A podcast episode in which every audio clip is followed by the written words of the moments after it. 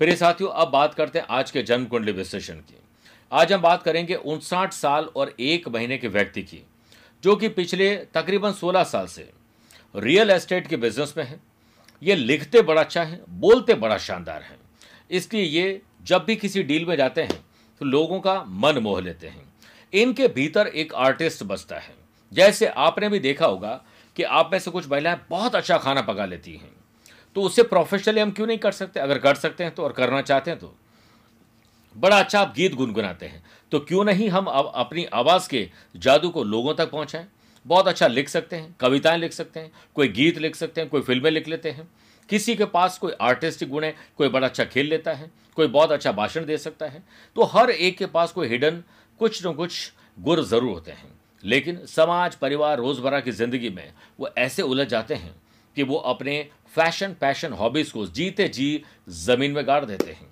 लेकिन ये व्यक्ति, इन्होंने रियल एस्टेट में पैसा तो बहुत अच्छा कमाया। ये कहते हैं कि मैं जब भी किसी बातचीत में बैठता हूँ तो अपनी ज़ुबान से मैं लोगों का मंत्र मुग्ध करने वाला एक प्रकार से संवाद करता हूँ। लेकिन मेरे अंदर एक आर्टिस्ट बसता, मेरी बार बार इच्छा होती है कि मैं किसी फ़िल्म को लिखूँ। आजकल वेब सीरीज़ चल रही हैं, उसे मैं लिखूँ, गीत लिखूं मैंने बहुत बार लिख लिख के भेजे हैं और तोड़ बरोड़ के मेरी ही स्टोरी मुझे आने वाले टाइम में कहीं के दिख जाती है, लेकिन मुझे कोई फ़ायदा नहीं होता है। तो मेरा आगे का स्वास्थ्य कैसा है? क्या मैं मुंबई जाऊँ? या मुझे कोई अच्छा कॉन्टैक्ट मिलेगा? या फिर मुझे रियल एस्टेट में रहना चाहिए, जो चल रहा है वैसे ही चलते रहना चाहिए। तो आइए, उनसाठ साल के व्यक्ति की नई इनिंग कैसी रहेगी? या रहेगी भी या नहीं, इसी पर चर्चा करते हैं। इस वक्त आपकी स्क्रीन पर जो कुंडली आप देख रहे हैं आठ नंबर की कुंडली इसे वृश्चिक लगन की कुंडली कहते हैं। या लग्नेश और जो सिक्स हाउस है रोग भाव, इनके लॉर्ड बनते हैं मंगल, जो कि ज़मीन और जायदाद के मालिक है, क्योंकि मंगल को भूमि पुत्र कहा जाता है। और वो विराजमान है भाग्य स्थान में। यहाँ मंगल ही नहीं, बल्कि चंद्रमा और मंगल का महालक्ष्मी योग भी है। और मंगल नीच राशि के भले ही हैं, लेकिन स्वग्रह चंद्रमा के साथ वो कुछ हद तक नीच भंग राज्यों बनाते हैं। परंतु राहु मंगल का अंगारक दोष और राहु चंद्रमा का ग्रहण दोष। चंद्रमा कौन है? मन और मस्तिष्क के लॉर्ड है। वो राहु के साथ भी बैठे हो नीच के मंगल के साथ भी बैठे हैं। चंद्रमा मन और मस्तिष्क के स्वामी होने के कारण आपको कभी भी शांत नहीं रहने देते हैं। जो काम आप कर रहे हैं उस पर फ़ायदा मिल रहा है। लेकिन आप उस काम में जाना चाहते हैं जिससे मानसिक फ़ायदा मिलता है। या आर्थिक मिल रहा है, वह मानसिक मिलेगा। तो अब यहाँ पर स्थिति आपकी थोड़ी कमज़ोर है। दूसरा बात करते हैं, कर्म स्थान। आपका क्या काम रहेगा ज़िंदगी में? उसके लॉर्ड बनते हैं सूर्य। वो, देखिए, पराक्रम भाव में विराजमान है। सूर्य बुद्ध का बुधादित्य योग है, लेकिन वहीं पर ही बुद्ध और शनि और केतु भी विराजमान है। यहाँ पर शनि और केतु का श्रापित दोष बनता है और केतु और बुद्ध का जड़त्व दोष बनता है।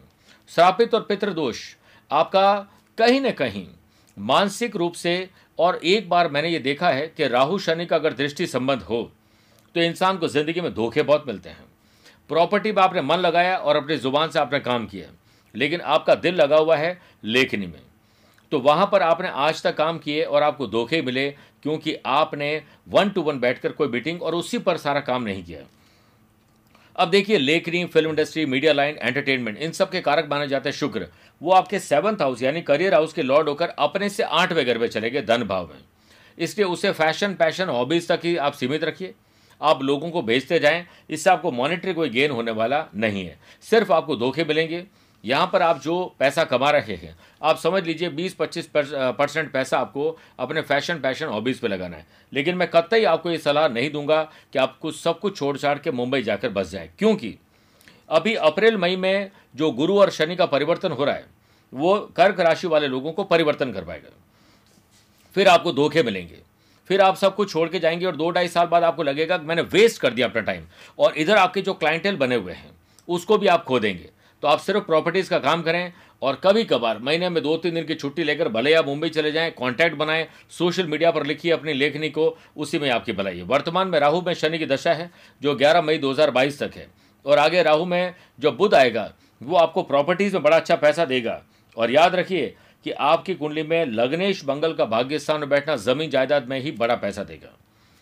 नवमांश कुंडली के दो चार, दो तीन पॉइंट आपको बताता हूँ, उससे आपकी स्थिति और क्लियर हो। वर्गोत्तम नवमांश। कमाल देखिए कि लगन भी आठ नंबर का और यहाँ नवमांश भी आठ नंबर का। और आठ नंबर के लॉर्ड मंगल बनते हैं। तो मंगल का ही काम करो, भाई, क्यों इधर उधर भटकने की कोशिश करते हैं? लेकिन मैं फ़ैशन पैशन हॉबीज का भी एक प्रकार से पक्ष धर रहा हूँ, उसे भी ज़रूर करना चाहिए। लग्नेश और रोग भाव के लॉर्ड यहाँ पर मंगल बनते हैं। वो धन भाव में विराजमान है, वो भी गुरु के घर में। और देवताओं के गुरु बृहस्पति, वो इनके हॉरोस्कोप में और भी अच्छी पोजिशन में विराजमान है। अब देखिए गुरु सेवंथ हाउस में करियर हाउस में विराजमान है, जो कि आपके लगन को देखते हैं, और सेवंथ हाउस और खर्च भाव के लॉर्ड शुक्र बनते हैं, जो कि एंटरटेनमेंट के लॉर्ड है, वो चले गए मृत्यु स्थान में। तो यहाँ पर मैंने आपकी कुंडली ये यहाँ पर रख दी है, क्योंकि मैं बिल्कुल भी नहीं चाहता हूँ कि आप अपना बसा बसाया जीवन छोड़कर कहीं और जीवन की तलाश में जाएँ, वहाँ सिर्फ़ आपको ठोकरें मिलेगी और कुछ नहीं मिलने वाला है। सबसे बढ़िया है कि सफ़ेद आंकड़े के पुष्पों की लाल रंग के धागे में माला बनाकर हनुमान जी को अर्पित करें। और कोशिश करिए कि सिद्ध बीसा यंत्र में मंगल शक्ति कवच के साथ मूँगा, पुखराज और मोती का एक पेंडेंट बनाकर गले में धारण करिए। नित्य बगलामों की साधना करें और सर्वतोभद्र यंत्र की पूजा करें। आप देखिएगा, आपका उत्साह और बढ़ेगा और आपकी नेगेटिविटी दूर होने लग जाएगी। तो चिंता नहीं, चिंतन करिए।